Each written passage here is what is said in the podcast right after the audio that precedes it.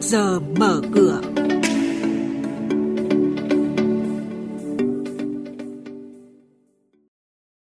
Thưa quý vị, trong chuyên mục này sáng nay sẽ có một số thông tin đáng chú ý, đó là ngân hàng gặp khó đối với phát mại tài sản, dự báo tăng trưởng tín dụng đạt mười ba phần trăm vào năm tới, Tổng công ty đầu tư và kinh doanh vốn nhà nước thoái vốn tại các doanh nghiệp ế ẩm. Và sau đây, biên tập viên Bá Toàn và Hà Nho sẽ thông tin chi tiết. Vâng, thưa quý vị và các bạn, phát mãi tài sản gặp khó khăn đang là thực tế tại nhiều ngân hàng do giá trị các tài sản thế chấp đều rất cao, giá trị hàng nghìn tỷ đồng.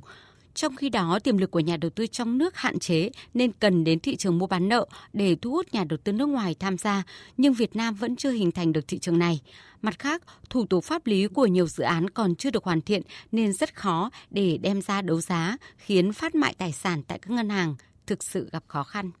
Phó Thống đốc Ngân hàng Nhà nước Nguyễn Thị Hồng cho biết, đầu năm, Ngân hàng Nhà nước đã đặt mục tiêu tăng trưởng tín dụng mười bốn phần trăm nhưng do tác động của đại dịch cô vít mười chín nên nhu cầu vốn rất thấp. Tính đến giữa tháng chín năm nay, tăng trưởng tín dụng chỉ vào khoảng bốn phẩy tám phần trăm. Trường hợp đại dịch được kiềm chế vào cuối quý ba năm nay, VNDirect dự báo tăng trưởng tín dụng sẽ đạt mức chín phần trăm năm hai không hai không và phục hồi ở mức mười ba phần trăm vào năm hai không hai mốt.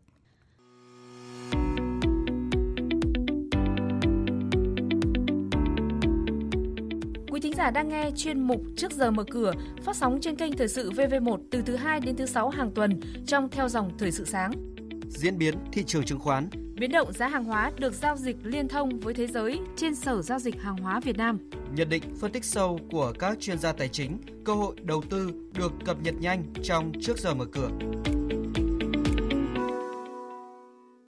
Phiên đấu giá lô cổ phần gần hai triệu đơn vị của Tổng công ty đầu tư và kinh doanh vốn nhà nước ét xê i xê tại Công ty cổ phần Địa ốc Vĩnh Long đã không thể tổ chức vì không có nhà đầu tư tham gia. Đây chỉ là một ví dụ của tình trạng các đợt thoái vốn của ét xê i xê liên tiếp ế ẩm. Để cải thiện, Bộ Tài chính phối hợp với các bộ ngành, Ủy ban Quản lý vốn nhà nước tại doanh nghiệp báo cáo Chính phủ có kế hoạch thúc đẩy tiến trình cổ phần hóa thoái vốn nhà nước tại doanh nghiệp. Sau đây là thông tin hoạt động một số doanh nghiệp niêm yết. Công ty cổ phần VICEM Bao Bì Bỉm Sơn, mã chứng khoán là bê pê xê, vừa thông qua báo cáo kết quả kinh doanh ước đạt trong quý ba năm mươi lăm phẩy năm tỷ đồng doanh thu, bằng tám mươi ba phẩy ba phần trăm so với cùng kỳ năm ngoái. Trên thị trường, cổ phiếu bê pê xê vẫn duy trì mức giá mười hai nghìn đồng một cổ phiếu trong những phiên gần đây khi không có thanh khoản. Kết quả kinh doanh của Tổng công ty Cảng hàng không Việt Nam a xê vê sụt giảm mạnh, mặc dù Tổng công ty đã tăng tiền gửi ngân hàng kỳ hạn dưới mười hai tháng lên hơn ba mươi ba nghìn ba trăm sáu mươi tám tỷ đồng, tăng gần tám phần trăm so với đầu năm, mang về gần năm trăm sáu mươi tư tỷ đồng lãi ngân hàng để bù đắp khoản lỗ từ hoạt động kinh doanh cốt lõi, nhưng a xê vê vẫn ghi nhận lỗ ròng hơn ba trăm năm mươi tư tỷ đồng trong quý hai, mức lỗ nặng nhất kể từ khi lên sàn do tác động của dịch cô vít mười chín. Thưa quý vị và các bạn, trên thị trường chứng khoán phiên chiều qua, giao dịch khối ngoại là điểm sáng khi họ có phiên mua dòng thứ ba liên tiếp với giá trị hơn một trăm tỷ đồng. Chốt phiên, vê en Index tăng sáu phẩy ba mươi mốt điểm lên chín trăm mười hai phẩy năm điểm, hát en ích Index tăng không phẩy ba mươi tư phần trăm lên một trăm ba mươi hai phẩy sáu mươi tư điểm và Upcom Index tăng không phẩy năm phần trăm lên sáu mươi phẩy chín mươi sáu điểm. Đây cũng là mức khởi động thị trường trong phiên giao dịch sáng nay.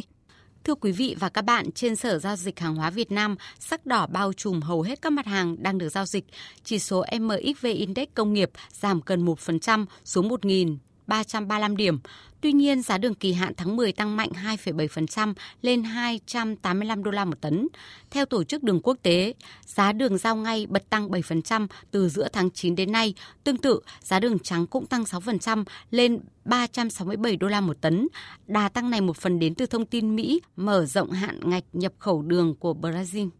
Cụ thể, Brazil sẽ nhận được hạn ngạch bổ sung tám mươi nghìn tấn đường vào thị trường Mỹ để đổi lấy việc mở cửa đối với ethanol của quốc gia này. Vào ngày mười một tháng chín, Brazil thông báo sẽ gia hạn thêm ba tháng về hạn ngạch miễn thuế ethanol của Mỹ. Đây là kết quả đầu tiên trong các cuộc đàm phán gần đây giữa Brazil và Mỹ liên quan đến lĩnh vực đường và ethanol. Tại Ukraine, tính đến ngày hai mươi hai tháng chín, quốc gia này đã chế biến được hai trăm ba mươi sáu nghìn năm trăm tấn củ cải đường và thu về hai mươi tám nghìn tấn đường thô. Dự báo sản lượng đường của Ukraine niên vụ hai nghìn không trăm hai mươi đến hai nghìn không trăm hai mươi mốt đạt từ một phẩy hai đến một phẩy ba triệu tấn, giảm mười lăm phần trăm so với niên vụ trước.